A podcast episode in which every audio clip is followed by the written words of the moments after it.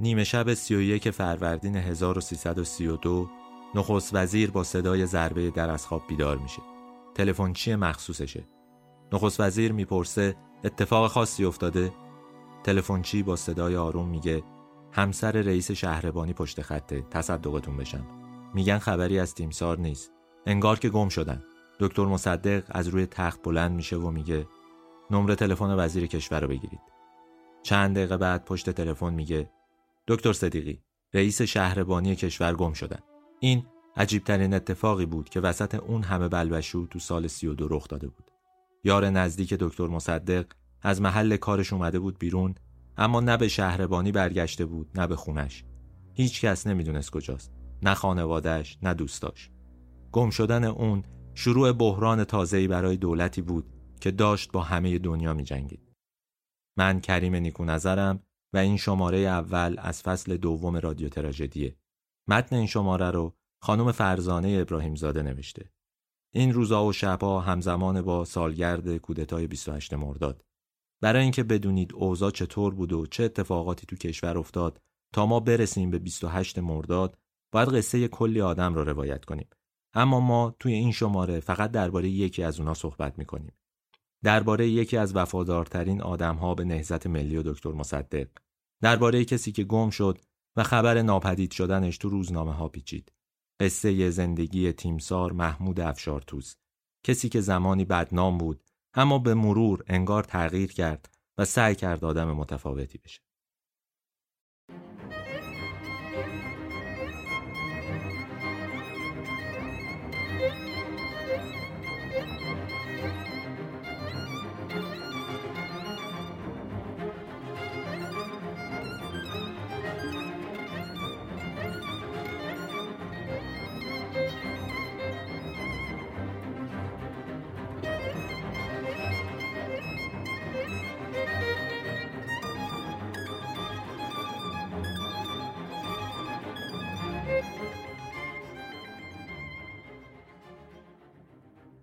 زندگی محمود افشارتوز از همون سالای بحرانی دوران مشروطه شروع میشه. یه روایت هست که میگن متولد 1285 و یه روایت دیگه هست که میگن 1286 به دنیا اومده. اما روزنامه اطلاعات یک شنبه ششم اردیبهشت 1332 یه خبری منتشر می‌کنه که تاریخ تولد افشارتوس رو سال 1284 ثبت کرده. درباره اینکه کجا به دنیا اومده اطلاعات زیادی واقعا وجود نداره. یه مقدار محدود اطلاعات درباره خانوادهش است. مثلا پدر افشارتوس حسین خان شبل السلطنه اگه اسمشو درست گفته باشم معروف به باشیه که بعدها با نام حسین خان افشار معروف شد. اما تو این خانواده یه نفر هست که از بقیه مشهورتره و اسمش بیشتر از بقیه پیچیده و تو کتابها دربارش حرف زدن. اونم محمد قلی خان مجد الدوله است. آقای مجد الدوله که معروف بوده به حاج مجد الدوله پسردایی ناصر شاه قاجار میشه یعنی پسر ایساخان والی. مجد الدوله توی اندرون ناصر شاه غلام بچه بود ولی بعد کم کم رشد کرد و به پیش خدمت حضوری رسید و از نزدیکای جدای ناپذیر ناصر شاه شد. میگن که تو سه سفر ناصر شاه به اروپا هم همراهش بود. حتی تو سفر آخر ناصر شاه وقتی رفته بود پاریس اون موقع برج ایفل رو ساخته بودن کنار نمایشگاه بین المللی و اینها. به شاه گفته بودن که یه ماجراجوی فرانسوی همون روز برای اینکه ثبت رکورد بکنه بدون هیچ وسیله از برج ایفل رفته بالا. تو کتابا نوشتن که مجدالدوله که همراه شاه بود یه دفعه کلاه و لبادش رو انداخته کنار همونجوری میله های برج ایفل رو گرفته و از اونجا بالا رفته. اونقدم بالا رفته که رکورد مرد فرانسوی رو بشکنه مجد دوله چند تا نوه داره که یکی از اونها میشه همسر رضا مادر غلامرضا پهلوی. این آقای سعید امیر سلیمانی هم که بازیگر مشهوری از زمان شاه تا الان بازی می‌کنه یکی از نوادگان این خانواده است. این توضیح رو دادم برای اینکه ربط و وصل این خانواده رو به دربار و خاندان قاجار بدونید. اما درباره خود خانواده افشارتوس اونقدری اطلاعات وجود نداره. خیلی محدوده. محمود افشارتوس بعد از اینکه تحصیلات مقدماتیش رو تموم می‌کنه وارد دانشکده افسری میشه. محمود خان افشارتوس با توجه به سن و سالش جزو اولین فارغ التحصیلای مدرسه صاحب منصبیه. سال 1308 با درجه صدفانی از اونجا فارغ و تحصیل میشه. همون سال هم میره با خانومی به اسم فروغ علی آبادی ازدواج می‌کنه. ظاهرا این ازدواج خیلی دووم نداره به طلاق منجر میشه و بعد از اون افشارتوس میاد با خانم فاطمه بیات دختر شیخ العراقین ازدواج می‌کنه. ازدواج مهمی هم است چون آقای شیخ نصرت الله شیخ العراقین یا نصرت الله بیات پسر عباس قلی خان سهام الملک و پسر خواهر ناتنی دکتر مصدقه. از همینجا هم می‌تونید خط وصل افشارتوس رو به مصدق و خاندان مصدق متوجه بشید و بفهمید. محمود افشارتوس یه دوره توی نظام کار می‌کنه به طور طبیعی درجه می‌گیره تا سرگرد میشه. وقتی سرگرد میشه میشه رئیس اداره املاک پهلوی تو شمال تو سه منطقه شمال البته گیلان، مازندران و گرگان موضوع هم این بوده که کریم آقا بوزرج و مهری که از دوستای نزدیک و از یاران نزدیک رضا شاه بود در اصل کفیل شهرداری بود. یه مدت طولانی شهرداری تهران رو بر عهده داشت. خیلی از اون چیزایی که ما می‌بینیم امروز تو تهران اون خیابون کشی ها و تغییراتی که کرده دستپخت همین آقای کریم آقا بوزرج و مهریه. سال 1314 این آقا مریض میشه. بعد از درمان دیگه نمیذارنش توی شهرداری و شهربانی و اینجور چیزا. درش میدارن و رئیس اداره املاک پهلوی میشه. این آقای افشارتوس هم میشه زیر دست اون توی همون سناحیه یعنی گیلان و مازندران و گرگان. این دوره از زندگی افشارتوس اصلا دوره درخشانی نیست. اصولا خیلی می‌خوان دربارش صحبت نکنن. ولی منابع تاریخی دربارش حرف زدن و ثبت شده. گفتن افشارتوس برای حفظ اموال شاه تو شمال خیلی خشن عمل می‌کرد. خب می‌دونید رضا شاه علاقه زیادی به زمین داشت املاک زیادی رو سعی می‌کرد به دست بیاره. بخشی از این زمین ها مربوط به گیلان و مازندران بودن. افشارتوس در واقع معمور مصادره و سرپرستی این املاک بوده. بعدها نوشتن که افشارتوس برای خوشخدمتی و قصب و تصاحب اموال ملت از هیچ کاری کم نمیذاشت. دست به شکنجه می‌زد دست به کارهای غیر انسانی می‌زد و کاملا بدنام شده بود. این گفته ها بین مردم بود. مردم عادی همش درباره ظلم و ستمی که افشارتوس بهشون می‌کرد حرف می‌زدن ولی خب انعکاس عمومی نداشت. بعد از شهریور 20 که رضا شاه تبعید میشه و شاه جدید در واقع مستقر میشه تازه روزنامه ها شروع می‌کنن دربارش حرف زدن و نوشتن. یه اتفاق مهمی که باعث میشه افشارتوس در واقع افشا بشه زندگیش به خصوص این برهه تاریخی که مسئولیت داشته زمانیه که رئیس شهربانی اصفهان میشه.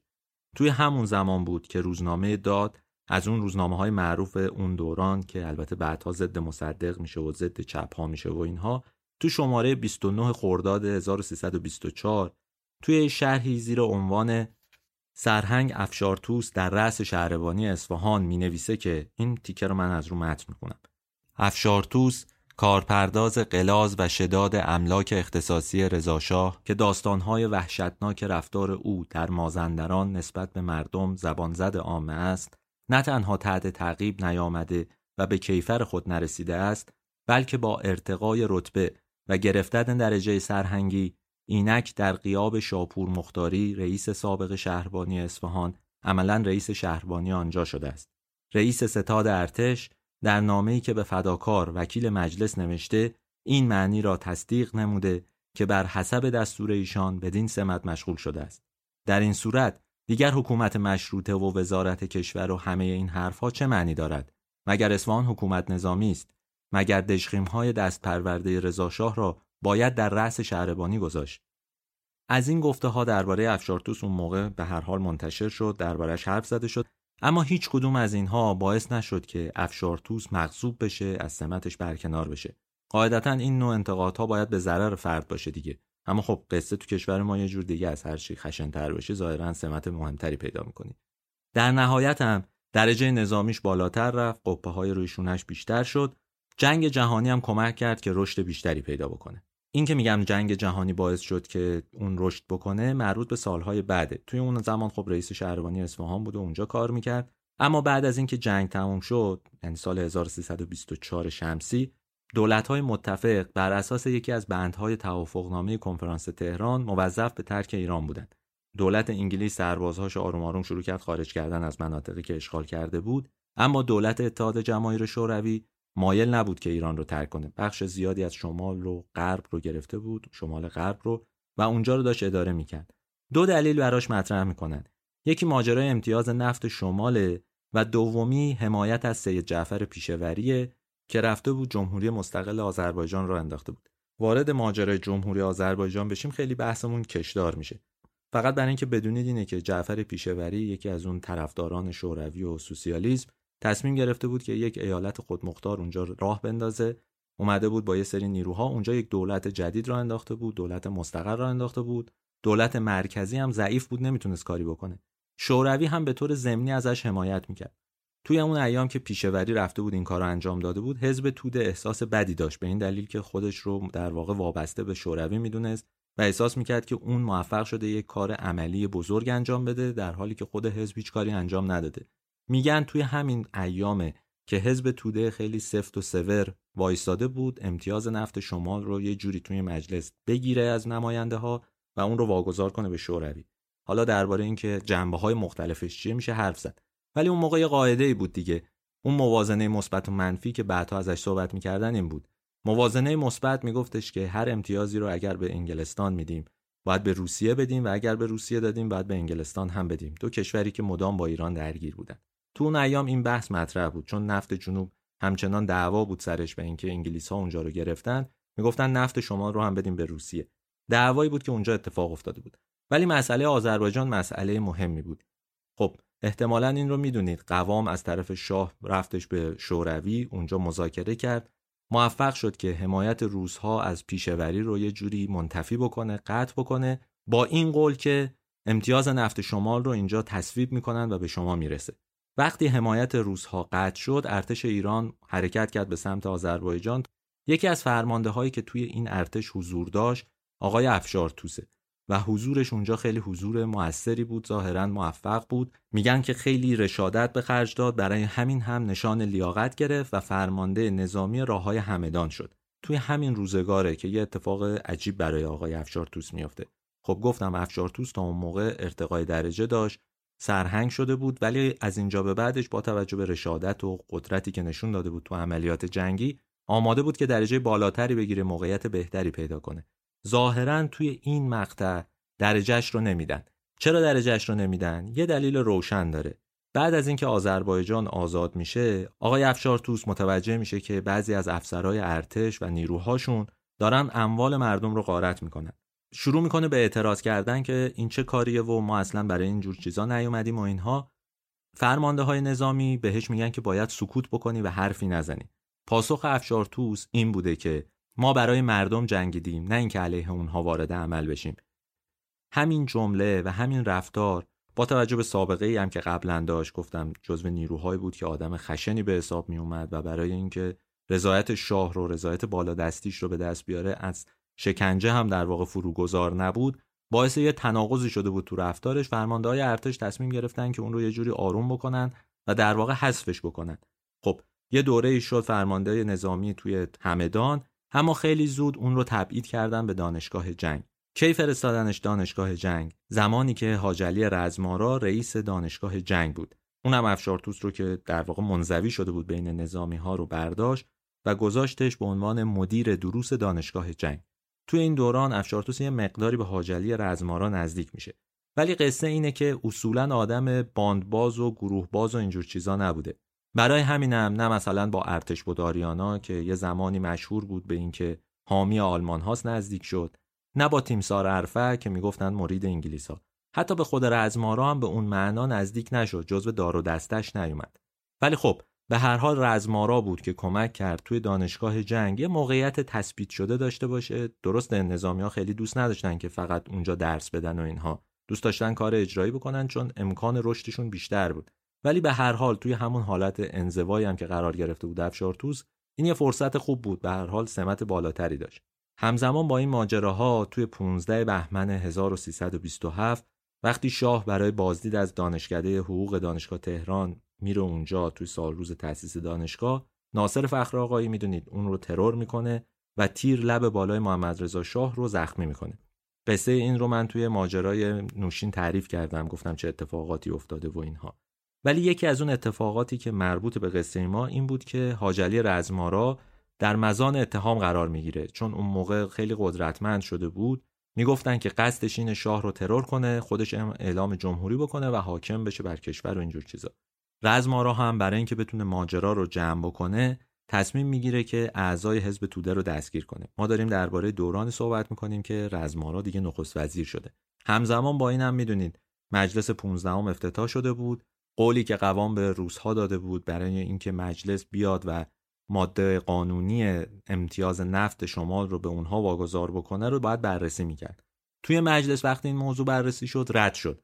در واقع قوام رفت به روسها گفت من تلاشمو کردم ولی نماینده های مجلس ایران حاضر نشدن که این قانون رو تصویب بکنن. این هم محصول تلاش گروهی بود که مصدق رهبرشون بود دیگه. مصدق معتقد بود که نباید امتیاز به روسها بدیم نباید به انگلیس ها بدیم. موازنه منفی که مطرح بود از همین جاها در واقع پایه‌گذاری شده بود. قصه موازنه مثبت و منفی البته مربوط به دوران مصدق نیست مربوط به دوران قاجاره. مثلا میگن امیرکبیر اولین کسی بود که درگیر این جور مناسبات بود. میگفتش که بعضی جاها باید موازنه مثبت ایجاد کنیم بعضی جاها موازنه منفی نه به اون امتیاز بدیم نه به این گاهی باید به هر دو امتیاز بدیم ولی به هر حال در دوره طولانی بعد از امیرکبیر اتفاقات یه جور دیگه ای رقم خورده بود حالا تو دهه 20 این مصدق و گروهش بودن که داشتن تلاش می‌کردن امتیاز رو از دو طرف از کشورهای خارجی بگیرن و مانع از این بشن که اونها توی کشور نفوذ کنند. ما داریم درباره سالهای 27 تا 29 صحبت می‌کنیم. نکتهش اینجاست که رزمارا مدام تلاش می‌کرد مسئله نفت رو حل بکنه. دعوا با انگلیسی ها رو تموم کنه، دعوا با روس ها رو تموم بکنه. انواع و اقسام پیشنهادات هم به مجلس می‌داد. پیشنهادهایی که مجلس مدام ردشون می‌کرد. به هر حال مصدق سور وایساده بود که این اتفاق نیفته. همین رفتارم باعث شد که توی اسفند 1329 رزمارا رو ترور کنند و دیگه کار تموم بشه. بعد از این ماجرا هاست که آقای مصدق نخست وزیر میشه. نخست وزیری مصدق در زندگی افشارتوس هم تاثیر می‌ذاره. بعد از سالها درجه تیمساری خودش رو می‌گیره و ارتقا پیدا می‌کنه. بعد از این همه سالی که گذشته بود، حدود 4 5 سال از ماجرای پیشوری گذشته بود و تبعید شده بود به دانشگاه جنگ، حالا امکان اینو داشت که رشد بکنه. درجه تیمساری اولین قدم بزرگ افشارتوس بود برای اینکه به درجات بالاتر و سمت‌های مهمتری برسه.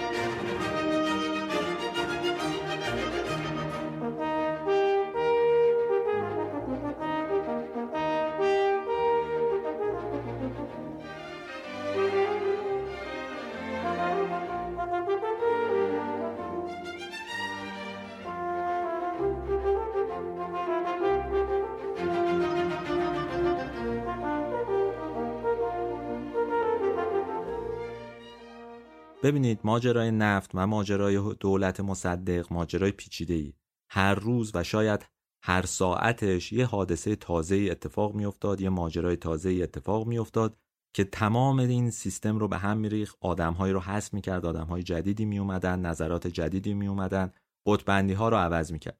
ما برای اینکه بتونیم قصه افشارتوس رو ادامه بدیم من باید یه مقداری از اون جزئیات رو تعریف کنم. امیدوارم حوصلتون سر نره. خورده صبر به خرج بدید تا دوباره برگردیم سراغ قصه افشارتوس همه اینها به هم ربط داره زنجیرواره. چون هر کدوم از اینها واکنشی به یک کنش قبلیه. سال 31 سال خیلی مهمیه تو این ماجراها. 14 تیر وقتی مصدق از لاهه برمیگرده استعفاش رو برای شاه میفرسته. چرا این کارو می‌کنه؟ معتقد بود که اگر بنبستی از طریق من ایجاد شده الان وقتشه که شما تغییر ایجاد کنید سیستم رو عوض بکنید شاید بتونه این گره رو باز بکنه. اما همون موقع 54 تا نماینده از 65 نماینده مجلس رأی به ابقای مصدق میدن. مصدق هم پا میشه میره که شاه رو ببینه کابینش رو معرفی کنه. توی لیستی که داده بود به شاه معلوم میشه که پست وزیر جنگ رو برای خودش کنار گذاشته. شاه همونجا باش مخالفت می‌کنه. چون تا اون زمان بنا به یه سنت نه یه قانون انتخاب وزیر جنگ با شاه بود. فکر می‌کردن که اگر شاه وزیر جنگ رو انتخاب کنه و تحت نفوذش باشه یه جوری ارتش رو هم می‌تونه اداره بکنه. مصدق اما طبق قانون اومده بود عمل کرده بود. وزیر رو بدون هماهنگی با شاه انتخاب کرده بود و خودش رو هم معرفی کرده بود. همین هم باعث میشه که یک اختلافی بین نخست وزیر و شاه اتفاق بیفته. مصدق هم میگه که شما یکی دو روز بهش فکر کنید. من تا فلان تاریخ منتظر هستم که شما جواب بدید. اگر شما جواب ندادید من استعفا میدم که شما دولت معقول و مقبول خودتون رو انتخاب بکنید. ظاهرا 25 تیر معلوم میشه که شاه مخالف با نظر مصدق. مصدق هم استعفا میده. خب قوام میشه نخست وزیر ولی انتخاب قوام به نخست وزیری با واکنش مردم روبرو میشه. بازارها تعطیل میشه اعتصاب می‌کنن تو خیابون میریزن و پنج روز بعدش یعنی سی تیر قوام استعفا میده. و مصدق دوباره نخست وزیر میشه شاه هم شرطش رو میپذیره. 20 دی همون سال یعنی سال 1331 مصدق از مجلس می‌خواد اختیارات ویژه نخست وزیر رو برای یک سال دیگه تمدید کنه. یک سال بود که مصدق با اختیارات ویژه داشت کار می‌کرد. این اختیارات ویژه به مصدق این امکان رو می‌داد که بدون هماهنگی با مجلس و بدون اینکه اونها چیزی رو تصویب کنن بعضی از اقدامات و بعضی از کارها رو انجام بده. یک امکانی بود برای اینکه نخست وزیر مقداری دستش بازتر باشه لازم نباشه هی درگیر مجلس و اینها بشه. مصدق اومد گفت که این قانون رو برای یک سال دیگه تصویب کنید تا من بتونم یه کارهایی رو درباره نفت انجام بدم. یه استدلالی هم کرد. گفت هر وقت ناراضی بودید از کارهای من از خود من رأی عدم اعتماد به من بدید و من رو برکنار کنید. من کاملا این رو میپذیرم. بر همین مبنا بود که سعی کرد نظر مجلس رو جلب کنه. اما یه اتفاقی افتاد. همون روز آیت الله کاشانی اعلام کرد که درخواست مصدق مقایر قانون اساسیه و طرح این دادخواست رو قدغن اعلام کرد تو مجلس. در واقع کاشانی مجلس رو مقابل نخست وزیر قرار داد. این خبر که به بیرون درس کرد مردم شروع کردن به تجمع کردن و دوباره اعتصاب شد. 29 دی نماینده ها تصمیم گرفتن که این طرح رو توی مجلس مطرح بکنن. 59 نماینده از 67 نماینده مجلس شورای ملی با اختیارات ویژه مصدق موافقت کردند. تصمیم گرفتن که یک سال دیگه تمدید کنند. بعد از این حادثه است یعنی بعد از ماجرای 29 دی سال 1331 که مصدق تصمیم گرفت سرهنگ کمال رئیس شهربانی وقت رو از کار برکنار کنه. چرا این کارو کرد؟ سرهنگ کمال خیلی نزدیک بود با آیت الله کاشانی. یه جوری زورآزمایی بین مصدق و کاشانی اتفاق افتاده بود و مصدق اینجا ضربه خیلی کاری و به آیت الله کاشانی زد. چیکار کرد؟ افشارتوس رو جایگزین سرهنگ کمال کرد. فکر نکنید ماجرا به این راحتی ها تموم میشه و اینها. ابعاد این قصه ابعاد اختلاف بین کاشانی و شاه و مصدق و گروه های دیگه خیلی بیشتر از این چیزیه که بشه تو دو سه خط تعریفش کرد. 25 بهمن همون سال ابوالقاسم خان بختیار به یه یگان نظامی تو ایزه حمله می‌کنه و 42 تا سرباز و افسر رو می‌کشه. اون زمان طبق توافقی که بین دولت انگلستان و ایل بختیاری صورت گرفته بود از قدیم حفاظت از چاهای نفت با ایل بختیاری بود. مصدق فکر می‌کرد این کار ابوالقاسم خان توطئه انگلیس ها بوده و دلایلی هم براش داشت. یکی از دلایل سلاحهایی بود که ابوالقاسم خان به کار برده بود توی این عملیات برای کشتن نیروهای نظامی ایرانی. می‌گفت این سلاحها در اختیار ارتش ایرانه و ارتش ایران تحت نفوذ شاهه و البته انگلیس. اگر بین شاه و انگلیس توافقی صورت نگرفته بود اونا مطلع نبودن ارتش هرگز همچین سلاحهایی رو در اختیار ابوالقاسم خان نمیذاشت. همین باعث اختلاف بین مصدق و دربار شد. این بار مصدق گفتش که اگر نتونه شاه این ماجرا رو حل بکنه اداره بکنه به اون کسایی که هوادارشن اختار نده و جلوشون رو نگیره نه فقط استعفا میده که همه چیز رو هم به مردم میگه. تاریخ هم مشخص کرد. گفت من پنج اسفند استعفا میدم و همه چیز رو به مردم میگم. شاه همون موقع حسین علا وزیر دربار رو فرستاد تا مصدق رو راضی کنه که استعفا نده. میگفتش که استعفای مصدق دوباره باعث بلبشون میشه و اوضاع رو به هم میریزه. اداره کشور سخت میشه دیگه. یه پیغام داده بود شاه که حسین علا به مصدق برسونه. گفته بود که شما استعفا نده. منم برای اینکه شما بتونید کشور رو بهتر اداره بکنید از ایران میرم. مصدق گفته بود که نه لازم نیست شاه از ایران بره. همینجا باید بمونه ولی سعی بکنه که مسئله رو حل بکنه نذاره اینقدر فاجعه بشه. به هر حال اختلاف بین این دوتا وجود داشت. مصدقم درباره اینکه استعفا دیگه نمیده حرفی نزده بود. ولی پنج اسفند بلند شد و رفت پیش شاه تا با شاه درباره این موضوع حرف بزنه. استعفا نداد عوضش رفت توافق بکنه. اونجا بود که شاه بهش گفتش که من تصمیم دارم برای استراحت برای مدتی از کشور خارج بشم و برم بیرون. میگن مصدق هم مخالفت نکرد و حتی یه پولی هم آماده کرد که به شاه بده برای خروج از کشور. تاریخی که شاه تصمیم گرفت واقعا از ایران بره نه اسفنده ساعت نه وزیر دربار از مصدق خواست تا به کاخ بره پاسپورت همراه های شاه رو به اونها بده ناهار رو هم همونجا بخوره. رسما شاه رو هم بدرقه کنه که از کشور بره. پس کی بود؟ نه اسفند ساعت نه. اما یه ساعت قبل از اون خبر به گوش کاشانی توی مجلس رسیده بود. کاشانی همه نماینده ها رو جمع کرده بود و گفته بود که شاه داره ایران رو ترک می‌کنه و از همه خواست که مانعش بشن. اون معتقد بود که اگه شاه بره مصدق حتما همه کاره میشه و برنامه هایی داره برای اینکه شاه رو برکنار کنه. حالا این رو یا به شکل ضمنی گفته بود یا فقط تو ذهن خودش بود موفق شد که نماینده های مجلس رو قانع بکنه یک بیانیه در حمایت از شاه بنویسن و ازش بخوان که کشور رو ترک نکنه. ساعت سه اون روز یعنی وقتی که مصدق رفته بود دیگه غذا بخوره و پاسپورتا رو بده اطلاعیه ای داد و از همه مردم خواست مانع از رفتن شاه بشن. میگن مردم هم اونجا جلوی کاخ جمع شدند شروع کردن در دفاع از شاه و سلطنت شعار دادن. این یکی از اون روزهای مهم تاریخیه. داشت یه اتفاقی میافتاد که مصدق استعفا بده. از لات ها و در واقع جاهلا بگیرید تا گروه های مختلف مردم حامیان شاه مذهبی ها همه کسایی که فکر می‌کردن شاه رو باید تو ایران نگه دارن اونجا جمع شدن شروع کردن در دفاع از شاه شعار دادن و بعدم حمله کردن به خونه مصدق که نزدیک کاخ مرمر بود. حتی میگن مصدق که تازه برگشته بود توی خونش لباس خونه تنش کرده بود داشت میرفتش بشینه یه جایی یا بره زیر پتوش مثل همیشه. خبر رسید که اینا دارن حمله می‌کنن با نردبون از اونجا فرار کرده بود از خونش در رفته بود و رفته بود به ستاد ارتش. توی این درگیری خب مثلا کسایی مثل آیت الله بهبانی و شعبون جعفری و اینها همه هدایت کننده بودند.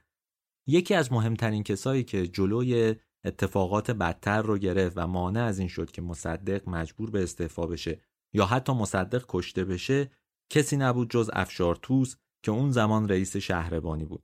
در واقع مصدق با انتخاب افشارتوس که هم حامیش بود هم یه جوری فامیلش بود مانع از این شد که بهش آسیب برسه و در واقع جلوی کودتاها و جلوی اتفاقات بدی که ممکن بود توی شهر بیفته و علیه دولتش بیفته رو می‌گرفت. همین نقطه عطف زندگی افشارتوس بود. ولی واقعیتش اینه که این نقطه عطف یه جور نقطه ضعف در دولت مصدق هم شد. چرا؟ بذارید براتون توضیح بدم.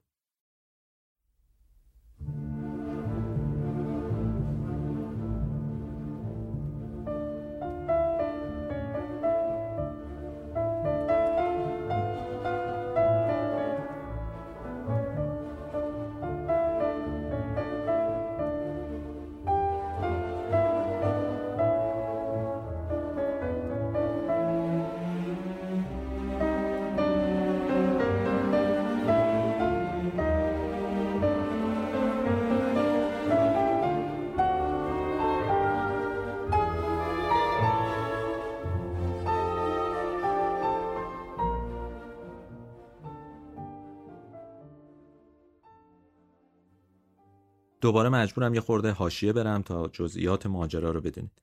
اون موقع گروه ها و پایگاه های مختلفی بودن که ضد مصدق بودن بعضی از اونها از دوستان سابق مصدق بودن که راهشون جدا شده بود. دلایل مختلفی داره. یه عده افراد نزدیک به مثلا کاشانی بودن یه عده افراد نزدیک به مزفر بقایی بودن یه عده مربوط به ارتش بودن. حالا برای اینکه به اون گروه ارتشی برسیم باید من یه جزئیاتی رو بگم. یکی از مهمترین مراکز ضد مصدقی که خیلی علیه مصدق توطعه می کرد کانون افسران بازنشسته بود. یه سازمان رسمی و قانونی بود که سرلشکر زاهدی اون رو اداره می‌کرد. سرلشکر زاهدی اون زمان جزو فرماندهانی بود که از زمان جنگ میرزا کوچکخان و درگیری ها با رضا شاه بود یه دوره تبعید شده بود ولی دوباره به قدرت رسیده بود. کانون افسران بازنشسته به شدت تحت تاثیر اون بود. زاهدی تونسته بود تعداد زیادی از افسرهای تصویه شده دوران مصدق رو مخالفای کمونیستا رو و حامیای شاه رو دور هم جمع بکنه. سه گروهی که در ارتش قدرت داشتن نفوذ داشتن ولی مصدق اونها رو تارونده بود و دور کرده بود از سیستم و اینها. اینها دور هم جمع شده بودند یه گروه دیگه هم کنار اینها بود حزب آریا که هادی سپهر دارش می‌کرد. می‌گفتن این حزب رو سرلشکر ارفع را انداخته. حامی انگلیس بود سرلشکر ارفع ضد کمونیست بود و اونجا نیروهایی رو جذب کرده بود که ضد حزب توده بودن ضد کمونیستا بودن. خودشون رو هم حامی شاه می‌دونستند اونا تو ماجرای نه اسفند که قصهش رو براتون تعریف کردم خیلی فعال بودن. حزب آریای شاخه نظامی هم داشت که سرهنگ حبیب الله دهیمی ادارش می‌کرد. رفیق صمیمی مزفر بقایی بود. به جز اینا یه گروه دیگه ای هم بود. حزب سومکا. حزب سومکا رو شاید اسمش رو شنیده باشید. رهبرش داوود منشیزاده بود. هوادار افکار نازی ها بودن. اما جالبه که بدونید از انگلیس ها و آمریکایی‌ها پول می‌گرفتن که این کارا رو بکنن. با اینکه این دوتا کشور جنگیده بودن با نازی ها ولی یه گروهی در ایران طرفدار نازی ها بودن که از این دو کشور پول می‌گرفتن. از اون پیچیدگی های عجیبیه که در ایران واقعا اتفاق میفته گروه های دیگه ای هم بودن مثل زلفقار که ملکه اعتزادی رهبرش بود یا مجمع مسلمانان مجاهد هوادار آیت الله کاشانی بودن. اینا همه جزو جبهه مخالف مصدق بودن. اینا رو برای چی گفتم؟ برای این بود که وقتی وقایع روز 28 مرداد یا 25 مرداد که معروف به اولین کودتا اتفاق افتاد همه این گروه ها بین قشر مذهبی بین نظامی ها و بین سیاسیونی که طرفدار مصدق بودن یه وحدتی ایجاد شده بود. اینا رو کم کم بشناسید. بعضی از این گروه ها هم تو قصه ما نقش دارن و الان براتون تعریف می‌کنم. ماجرای افشارتوس و نظامی ها که سابقه رو براتون تعریف کردم اینجا پررنگ میشه. گفتم افشارتوس توی سال مثلا 25 26 درگیر شده بود با بقیه نظامی ها و همرده هاش اونها تردش کرده بودند. سال 31 آقای افشارتوس یه گروهی از افسرهای ارتش رو که نزدیک بودن و خوب میشناختشون و فکر می‌کرد میشه بهشون اعتماد کرد و دور هم جمع کرد. برنامهش چی بود؟ مبارزه با فساد گسترده تو ارتش. یه خورده قبلتر گفتم کانون افسران بازنشسته محل جمع شدن افسران تصویه شده دوران مصدق بود. این در واقع تصفیه شدن کار کی بود؟ همین گروهی که می‌خوام الان براتون قصهشو بگم. گروه افسران ملی. یه نکته مهمی هم اینجا بگم. وقتی داریم این قصه رو تعریف می‌کنیم یعنی گروه افسران ملی رو توضیح میدیم باید اینو بدونید که هنوز درجه افشارتوس ابلاغ نشده یعنی هنوز تیمسار نشده. بنابراین وقتی این گروه رو دور هم جمع می‌کنه تا درباره فساد در ارتش حرف بزنه همه فکر می‌کنن که افشارتوس داره نفع شخصی می‌بره از این ماجرا.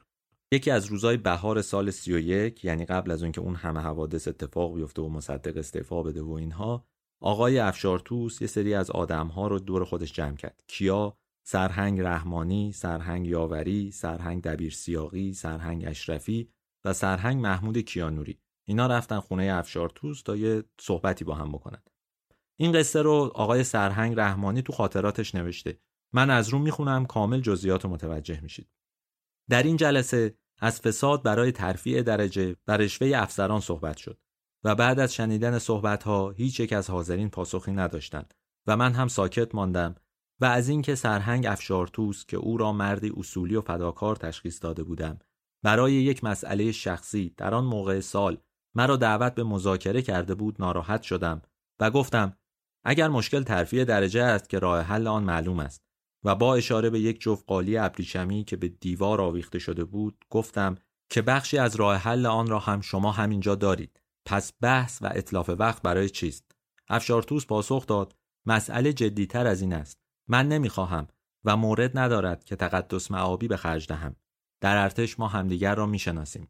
این حقیقتی است که همه شما می‌دانید که من رشوه بگیر نیستم. اگر من رشوه نمی‌گیرم به این دلیل اساسی است که این عمل را رکیک و تباه کننده روح فرد در جامعه می‌دانم. ولی اگر بنا شود خودم را برای رشوه دادن حاضر کنم فورا این سوال برایم پیش می آید که چرا رشوه گیری نکنم که نفع مادی هم متوجه هم کند. منظورم این است که برای من رشوه دادن و رشوه گرفتن هر دو از لحاظ اصولی مفهوم واحد دارند. راشی و مرتشی هر دو مردودند. هر دو فاسد کننده روح افراد در جامعه و باعث انحطاط محیط هستند.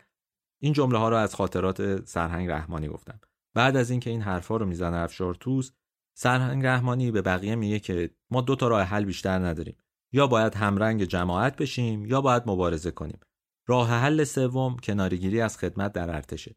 افشارتوس جواب میده که من یک سربازم و حاضر نیستم شخصیت انسانی خود را پایین بیاورم و افراد حقیر و معلوم الحالی مرا به فساد بکشند. نه ترفیع می‌خواهم و نه استعفا می‌دهم. من مبارزه می‌کنم این حرف با تایید سایرین مواجه میشه همه کسایی که تو اون جلسه بودن و قرار میشه برای اینکه یه راه حل مناسبی برای داشته باشن یک جلسه دیگه هم بعدا تشکیل بدن در نهایت این سازمان اول با اسم سازمان افسران ناسیونالیست و بعد به اسم سربازان ناسیونالیست و یه خورده بعدتر به اسم سازمان گروه ملی شروع به کار می‌کنه. هیئت مدیره موقت این گروه 26 نفر بودند. توشون سرهنگ عزت الله ممتاز بود، سرهنگ تغییر ریاهی، سرهنگ غلامرضا رحمانی، سرهنگ غلامرضا نجاتی بودند. اینا افراد مشهور بودند. این گروه میان و با مصدق که نخست وزیر بود مشورت می‌کنند یه طرحی رو مطرح می‌کنن برای تصویه تدریجی عناصر ناصالح ارتش که بتونن فساد رو برطرف کنن پاکسازی بکنن کسایی که رشوه دادن کسایی که رشوه گرفتن اینها رو بذارن کنار از سمستون سال 31 افراد این گروه تو سمت‌های مهم به کار گرفته میشن و شروع می‌کنن به تصویه نیروها. میگن قرار بود 1300 نفر از افسران ارتش رو کنار بذارن ولی فقط 120 نفر تصویه شدن. ولی خب خودتون می‌تونید حدس بزنید که همچین خبری اگر در یک سازمانی مثل ارتش بپیچه یا حتی هر سازمان دیگه اداری همچین خبری بپیچه که یه گروهی دارن شما رو تصویه می‌کنن به خاطر گذشتتون چه واکنش هایی نشون داده میشه؟ کینه ای که اون سالها از افشار توس به دل گرفته بودن خیلی ها اینجا عمیقتر و جدیتر شد و همین هم کار واقعا دستش داد. هموطنان عزیز درود فراوان سلام صمیمانه خود را از دفتر بیماری برای شما میفرستم. به خوبی می‌دانید که در تاریخ حیات ملت ها نادرا روزهای درخشان و پرمسئولیت افتخار و موفقیت پیدا می شود. ایام عادی و گذران برای همه ملل یکسان است ولی اون ملتی که خوب و شرافتمندانه وظیفهاش را در برابر وطن و پرچم و تاریخ مملکت ادا کند بیشتر از دیگران قدرت اخلاقی و عظمت روحی از خود نشان داده است. امروز یکی از اون ایام نیست که شما هموطنان می توانید صفحه جدید و مقدس در حیات اجتماعی و اقتصادی خود باز کنید. و پس از پنجاه سال که از استقلال و از استقلال و آزادی سیاسی ما نام بیش باقی نمانده بود دوره نوینی را در برابر نژاد معاصر و نسل آینده به وجود بیاورید. رشد و بلوغ سیاسی شما می تواند امروز را مبدع تحول و نهضت اصلاحی آینده قرار دهد. یا خدای ناکرده موجب سرشکستگی و خجلت و انفعال بشود.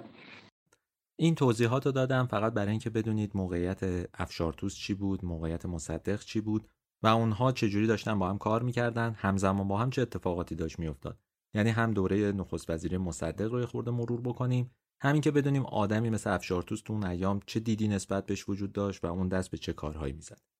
اما بذارید بریم سراغ قصه اصلی. عصر 31 فروردین 1332 تلفنی به افشارتوس زده میشه و اون بعد از گفتگو از دفتر کارش توی میدون مشق خارج میشه حرکت می‌کنه سمت خیابون صفی علی شاه کوچه خانقاه نزدیک بهارستان. اونجا از ماشین پیاده میشه رانندش رو میفرسته خودش هم سمت یکی از اون کوچه ها میره. این حوادث مربوط به ساعت 9 ده شبه. تا آخر شب خانواده افشارتوس منتظرش میمونن. یعنی همسرش و سه تا بچهش منتظر میمونن که پدرشون و شوهرش برگرده خونه. ولی هیچ خبری ازش نمیشه. زنگ می‌زنن شهربانی میگن که اومده بیرون. هر جایم پیگیری می‌کنن کسی مطلع نیست که افشارتوس کجا رفته.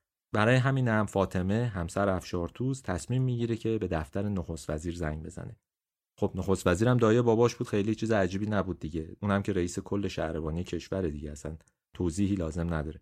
زنگ می‌زنه به دفتر نخست وزیر و موضوع رو به مصدق میگه.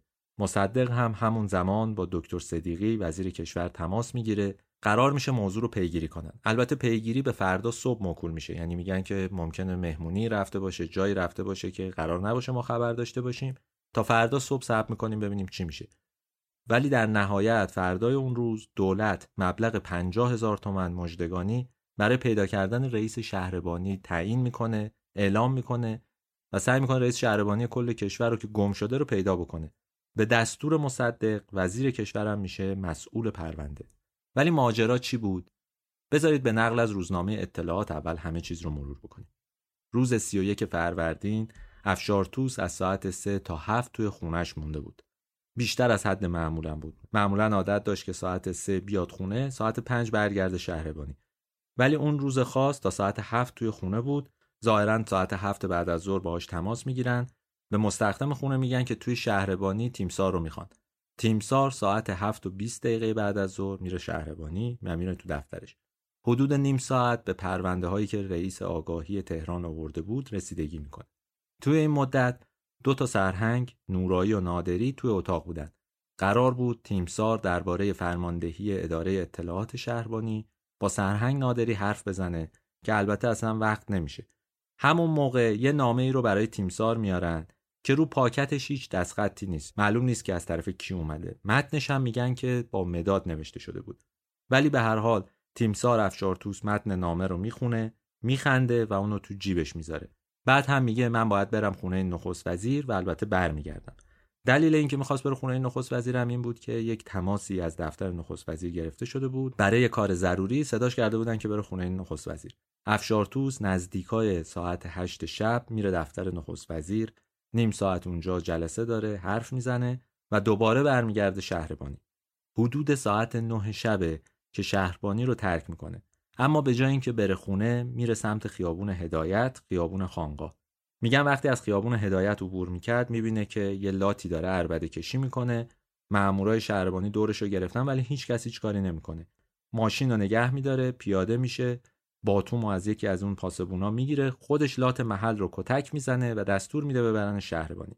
بعدم راه میفته و میره سمت خیابون خانقا.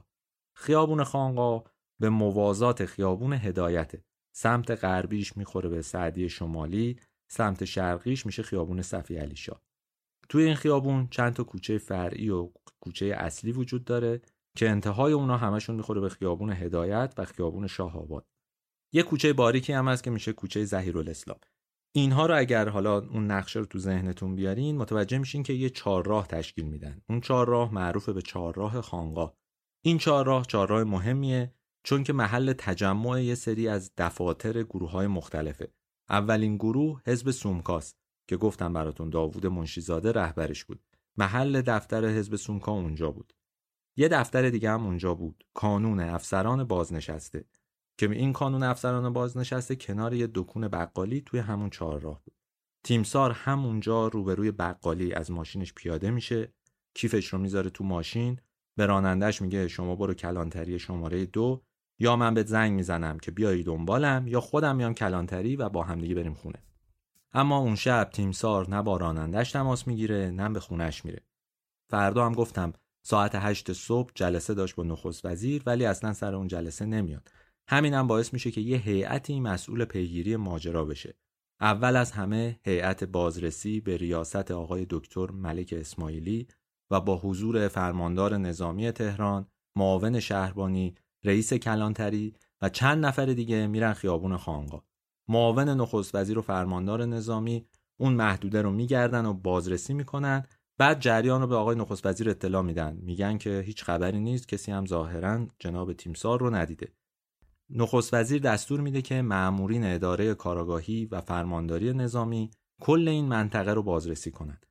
ساعت ده صبح هم یک کمیسیون مخصوص به ریاست وزیر کشور با حضور فرماندار نظامی و رئیس ستاد ارتش و فرمانده ژاندارمری و معاون شهربانی و دادستان تهران تشکیل جلسه میدن تا ماجرا رو پیگیری کنن این حادثه ای که اتفاق افتاده رو بررسی کنند.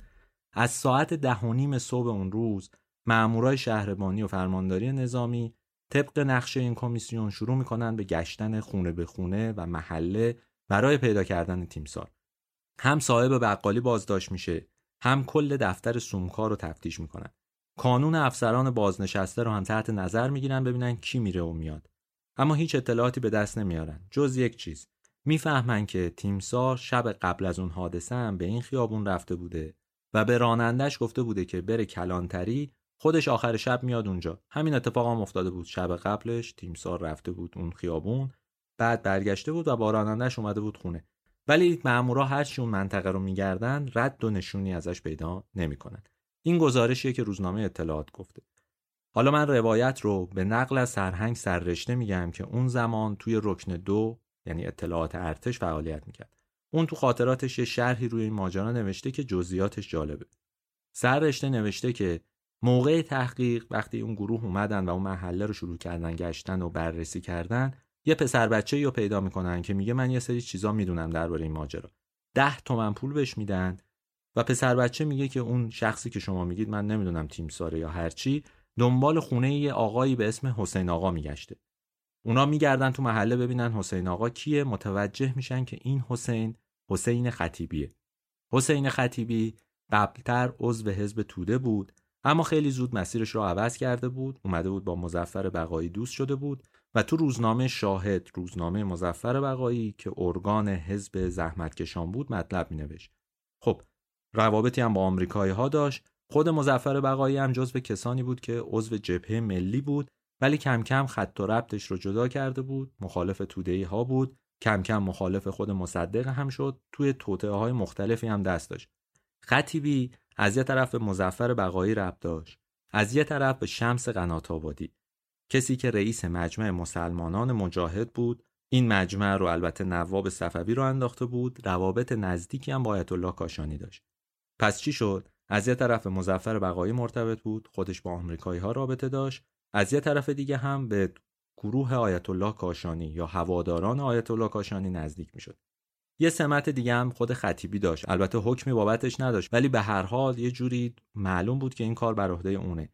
اونم این بود. که خطیبی رابط بقایی با نظامی های ضد مصدقی شده بود. مثل عرفه و زاهدی و اینها. حتی با کانون افسران بازنشستم این خطیبی ارتباط داشت. مامورا که متوجه این ماجرا میشن میرن دم خونه خطیبی. می‌فهمن که خطیبی خونه نیست. اما حکم بازرسی داشتن شروع می‌کنن به تفتیش خونه. اول از همه متوجه میشن که مقدار زیادی غذا پخته شده از دیشب مونده و مصرف نشده. بعد میرن تو اتاقا متوجه میشن که پنجره یک اتاق بازه در حالی که آخرای فروردینه و هوا هنوز سرده پنجره اتاق بازه. چیزی که بیشتر از همه توجهشون رو جلب می‌کنه بوی کلروفرمه افسرهای تجسس متوجه میشن که این حجم از کلروفرم فقط به یه کار میاد بیهوش کردن. و همین سرنخی میشه برای اینکه بررسی رو بیشتر کنن. همون موقع مستخدم خونه که یه آدم 25 ساله است به اسم شعبون رو بازداشت می‌کنن. می‌برن پادگان جمشیدیه و بازجوییش می‌کنن. اینقدر تحت فشار قرارش میدن که اون شروع می‌کنه به اعتراف کردن. چی میگه؟ میگه که خطیبی و چهار تا افسر ارتشی اون آقایی رو که تیمسار صدا می‌کردن و ملاقات می‌کنن و بعد تعریف می‌کنه که یه ساعت بعد از این ملاقات متوجه شده که آمپولی رو به این آقایی که معروف بود به تیمسار تزریق می‌کنن دست و پاشو میبندن تو پتو میپیچنش و از خونه میبرنش بیرون. این روایت شعبون مستخدم خونه حسین خطیبیه. شهربانی و اداره کارگاهی شهربانی وقتی این سرنخ رو به دست میاره پیگیر بازداشت حسین خطیبی میشه. حسین خطیبی رو می‌گیرن اون اما اون انکار می‌کنه میگه اصلا همچین ملاقاتی اتفاق نیفتاده بود. اشتباه گرفته و اینها. اما بعد از اینکه شواهد رو نشونش میدن اعتراف می‌کنه. یه سری از همدستاش رو لو میده. مثلا میگه که تیمسار علی اصغر مزینی اونجا بوده. تیمسار زاهدی بوده تیمسار علی اکبر منزه بوده اینا همه دست داشتن تو این ماجرا. خطیبی برای اینکه مسئولیت خودش رو هم تو این پروژه کمرنگ نشون بده و بگه من نقشی نداشتم میگه کار من فقط این بوده که افشارتوس رو بیارم توی خونه. بعدا متوجه شدم که افشارتوس رو اونها بیهوش کردن این نظامی ها بیهوش کردن و از اونجا بردنش یه جای دیگه.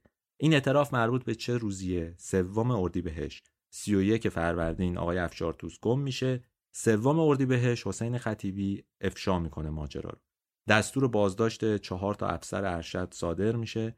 میگن که وقتی این مامورای شهربانی میرن که این افسران ارشد رو بازداشت کنن خیلی از اونا تن نمی‌دادن. می‌گفتن باید هم رتبه من و هم رده من بیاد برای بازداشتم. خلاصه اونها رو بازداشت می‌کنن و اینها اعتراف می‌کنن. میگن که تیمسار رو بعد از اینکه بیهوش کردیم بردیم به یه قاری توی تلو شمال شرق تهران.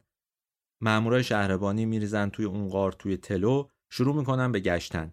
متوجه یه سری مدارک میشن که اونها رو قانع می‌کنه تیمسار اون شب اونجا بوده و احتمالا شکنجه شده. یه اتفاق دیگه هم همزمان با این میفته مصدق برای اینکه بتونه پرونده رو ببنده و در واقع کشف بکنه راز گم شدن افشارتوس رو به حسین خطیبی امان نامه میده و میگه که هر کسی باعث خلاص شدن افشارتوس بشه امان داره و می‌تونه جونش رو نجات بده. همین باعث میشه که حسین خطیبی یه سری چیزهای دیگه رو هم افشا کنه. اینجاست که حالا بخش دیگه ای از قصه افشا میشه. متوجه میشن که یه دهی اون اطراف وجود داره به اسم امیرعلایی و تیمسار رو بردن اون ده. مامورای شهربانی و ژاندارمری که میریزن توی ده کت خدا فرار می‌کنه. کت خدا رو که می‌گیرن شروع می‌کنه به اعتراف کردن. این کت خدا در جریان همه ماجرا بوده. توضیح میده که همون شب تیمسار محمود افشارتوس رو کشتن و اون رو اونجا خاک کردن. شیشم اردی بهشته که محل دفن جسد رو پیدا می‌کنن و جسد رو منتقل می‌کنن به پزشکی قانونی. یک هفته بعد از اینکه محمود افشارتوس ناپدید میشه.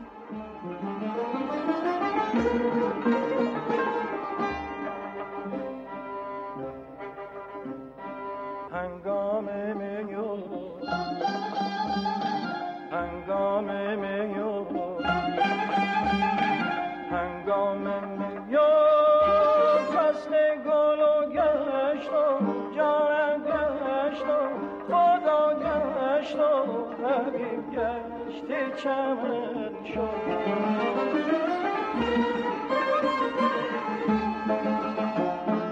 دربار بهار.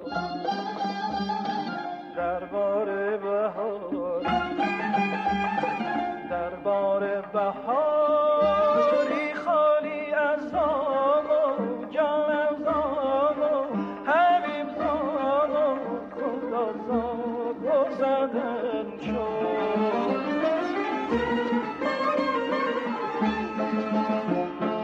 از ابر کرم خطه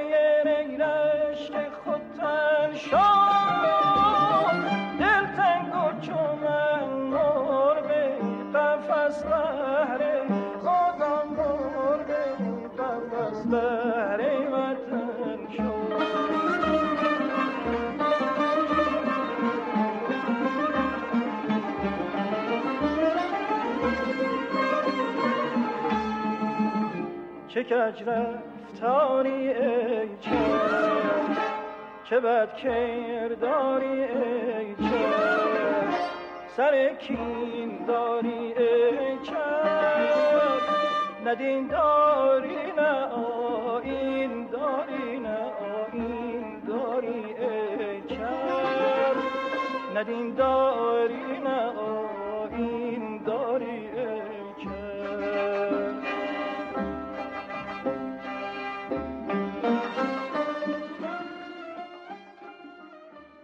اما اصل ماجرا چیه؟ حالا ماجرا رو از زوایای بیرونی تعریف کردم از گروه هایی که پیگیر پرونده افشارتوس بودن ولی اصل قصه چجوری اتفاق افتاده اون روز یعنی 31 فروردین حسین خطیبی که یه آشنایی با تیمسار داره با افشارتوس بهش اطلاع میده که بقایی مایله که باش دیدار بکنه و می‌خواد از طریق افشارتوس پادرمیونی که افشارتوس می‌کنه دوباره با مصدق دوست بشه و از طریق این دوستی در واقع شاه رو به مصدق نزدیک بکنه. افشارتوس هم با حسن نیت این دیدار رو قبول می‌کنه چون هم حسین خطیبی رو میشناخت هم می‌دونست که به هر حال مزفر بقایی آدم قابل قبولیه. حداقل توی اون دوران اینجوری به نظر می‌رسید. میگه که خب خوبه که دوتا رفیق قدیمی دوباره با هم هم پیمان بشن. تیمسار میره اونجا میره خونه خطیبی. اواسط بحث ظاهرا خطیبی یه اشاره به همدستاش می‌کنه. اونا تیمسار رو با کلروفرم بیهوش می‌کنن. بعدم بهش یه آمپول بیهوشی قوی می‌زنن و سوار ماشین پونتیا که سرهنگ بازنشسته هاشم زاده می‌کنن.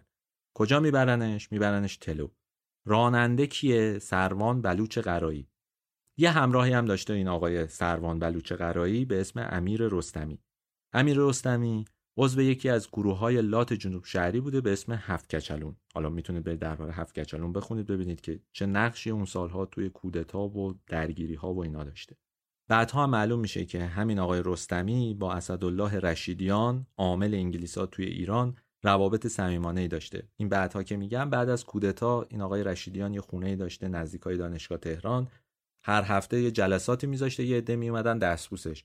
میگن صف میبستن مردم میومدن اونجا هدیه می‌دادن میدیدنش باش حرف می‌زدن یه توصیه نامه ای ازش می‌گرفتن و اینا. امیر رستمی یکی از اونایی بوده که تو این جلسات هفتگی مدام حاضر می‌شده. بگذریم.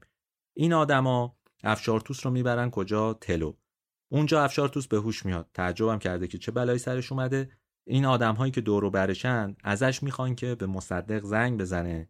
بگه که برای دیدار با شاه باید بره خونه سلشگر زاهدی. افشارتوس مقاومت می‌کنه میگه بابا این کارا چیه و من تحت این شرایط اصلا زنگ نمی‌زنم و اینها. همین باعث میشه که اونها یه تصمیم جدید بگیرن. افشارتوس رو خفه می‌کنه. البته بعدا وقتی جنازه رو بررسی می‌کنن و اطراف غار میگردن و اینها چند تا پوکه هم پیدا می‌کنن. این پوکه ها رو شروع می‌کنن تطبیق دادن که ببینن مال چه سلاحیه. دوباره میرن سراغ بلوچ قرایی میگن که آقا این پوکه ها مال چه اسلحه‌ایه؟ اون اعتراف می‌کنه که اسلحه رو از اردشیر زاهدی گرفته. مامورای شهربانی میرن سراغ اردشیر زاهدی میگه بله این اسلحه مال من بوده من از بابام گرفتم سرلشکر زاهدی گرفتم برای اینکه برم شکار و اینجور چیزا. ولی خب ظاهرا شکارش که از یارای مصدق بوده. همه اینها رو که کنار هم بذارید متوجه میشید که کشتن آقای افشار توز چه ابعادی داره و چه وجوهی داره. چه گروههایی توش دخالت دارن. از سلشگر زاهدی تا مزفر بقایی تا حسین خطیبی و احتمالاً گروه های مربوط به آیت الله کاشانی. خب تمام این ماجراها برای چی بود؟ برای چی واقعا افشارتوس رو کشتن؟ کشتن اون چه سودی داشت؟ گروهی که این نقشه رو کشیده بودن معتقد بودن دزدیدن افشارتوس باعث یه سری اتفاقات خوب میشه. سه چهار تا هدفم دنبال می‌کردن. یکیش این بود که می‌گفتن اگر افشارتوس از گردونه خارج بشه تیمسار محمد دفتری جاش میاد. کسی که فامیل مصدق بود ولی ضد مصدقی بود. این برای ما برای برنامه هایی که ما داریم مفیده. دومین نقشه این بود که اگر افشارتوس موفق بشه مصدق رو بیاره خونه زاهدی امکان دو تا کار فراهمه. یا مصدق رو مجبور می‌کنن که استعفا بده یا اینکه می‌تونن اونو سربه نیست کنن کارشو تموم بکنن. بنابراین گروگان نگه داشتن افشارتوس می‌تونست این مزایا رو براشون داشته باشه. اما اگر همه اینها رو بذارین کنار یک مزیت دیگه هم برای گروه های ضد مصدقی داشت. اونا می‌گفتن مصدق و حامیاش خیلی بلبل زبون شدن و فضای عمومی رو در اختیار دارن و از هیچی دیگه نمیترسن. بنابراین اگر ما بتونیم افشارتوس رو سر به نیست بکنیم یه روب و وحشتی توی هواداره مصدق میفته دولت دچار انفعال میشه حامیاش متوجه میشن که نمی‌تونه دولت ازشون حمایت بکنه عقب نشینی می‌کنن دیگه کمتر دخالت می‌کنن. فضای کشور و فضای پایتخت مخصوصا خیلی عوض میشه. این برنامه بود که اونها داشتن. کشتنش هم واقعا همین تاثیرات رو گذاشت. یعنی دولت به هر حال یک مهره مهم و تاثیرگذارش رو از دست داد. شما فرض کنید اگر افشارتوز توی شهربانی اون روز بود 28 مرداد تجمعات ضد مصدقی اصلا شک نمی گرفت روز 28 مرداد وقتی لاته از جنوب شهر دور هم جمع شدن و راه افتادن سمت خونه مصدق نیروهای نظامی هم بهشون پیوستن. اگه شهربانی مانع اونها می‌شد ممکن بود یک درگیری خونین پیش بیاد. ولی قطعا کودتا به این راحتی ها پیروز نمی‌شد. این موفقیتی بود که نیروهای ضد مصدق پیدا کردند. ولی جالبه یه نکته دیگه هم بهتون بگم. با اینکه به نظر می‌رسه توطعه قتل و این ترور واقعا کار ایرانی هاست یک رگ و ریشه خارجی هم توش دیده میشه. حالا اگر رابطه حسین خطیبی با آمریکایی ها رو نتونیم اثبات بکنیم به خصوص درباره این ترور یه نکته دیگه وجود داره. توی فیلم کودتای 53 که تقی امیرانی سه چهار سال پیش ساخته دربیشایر جاسوس انگلیس ها توی ایران اعتراف می‌کنه که از مرگ افشارتوس و از قتل افشارتوس اطلاع داشتن. یعنی انگلیس ها می‌دونستن که قرار افشارتوس کشته بشه و خودشون تو این توطعه دخالت داشتن. خب دربیشایر از اون آدمهایی که هنوز دربارش حرف زده نشده زیاد. فیلم آقای تقی امیرانی ویژگی مهمش اینه که بخشی از این اسرار رو افشا می‌کنه. یعنی نقش جاسوس های انگلیسی رو. می‌دونید انگلیس ها هنوز درباره کودتای سال 32 اسناد زیادی رو منتشر نکردند.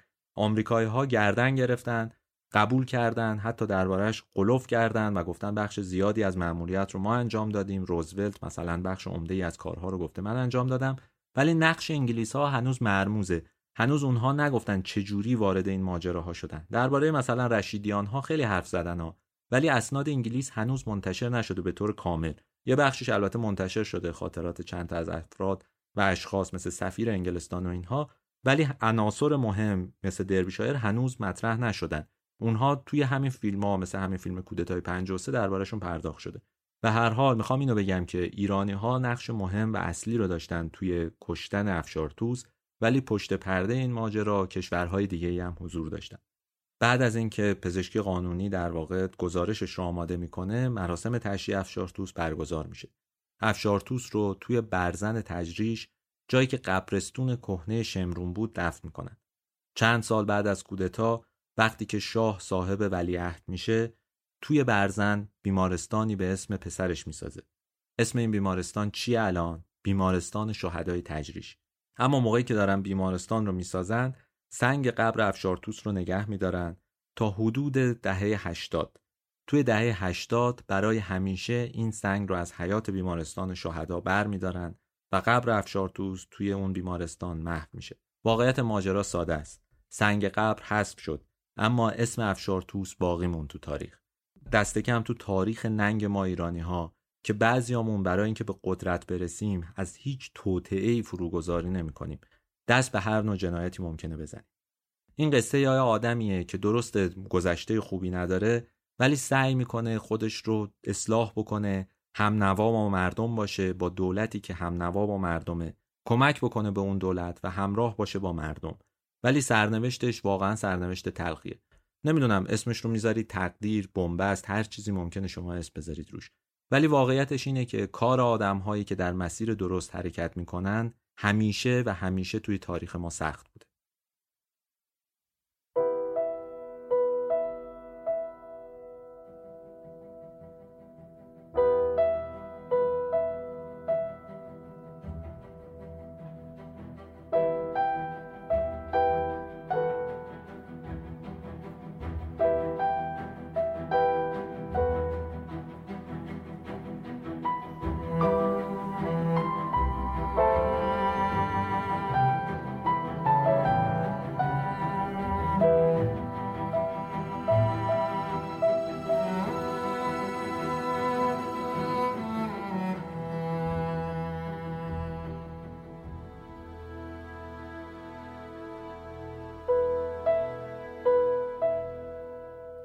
این اولین شماره از فصل دوم پادکست رادیو تراژدی بود که من کریم نکو نظر اونو اجرا کردم.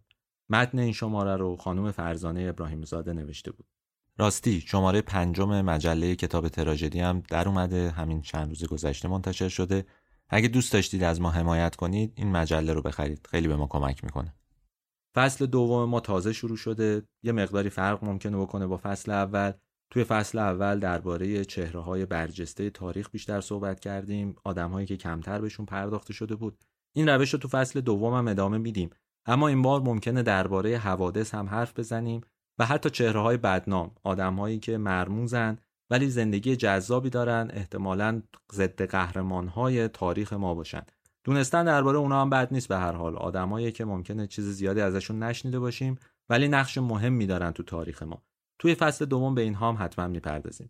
اگه دوست داشتید با ما در تماس باشید یه سری بزنید به Castbox یا سایت ما رادیو یا به صفحه اینستاگرام ما. اونجا برای ما پیغام بذارید حتما می‌خونیم. امیدوارم توی فصل دوم کمتر من اشتباه کنم. توی اسامی توی ماجراها توی روایت ها قصه رو هم سرگرم کننده تر از قبل تعریف بکنم. امیدوارم البته آدم دیگه ممکن اشتباه هم بکنه.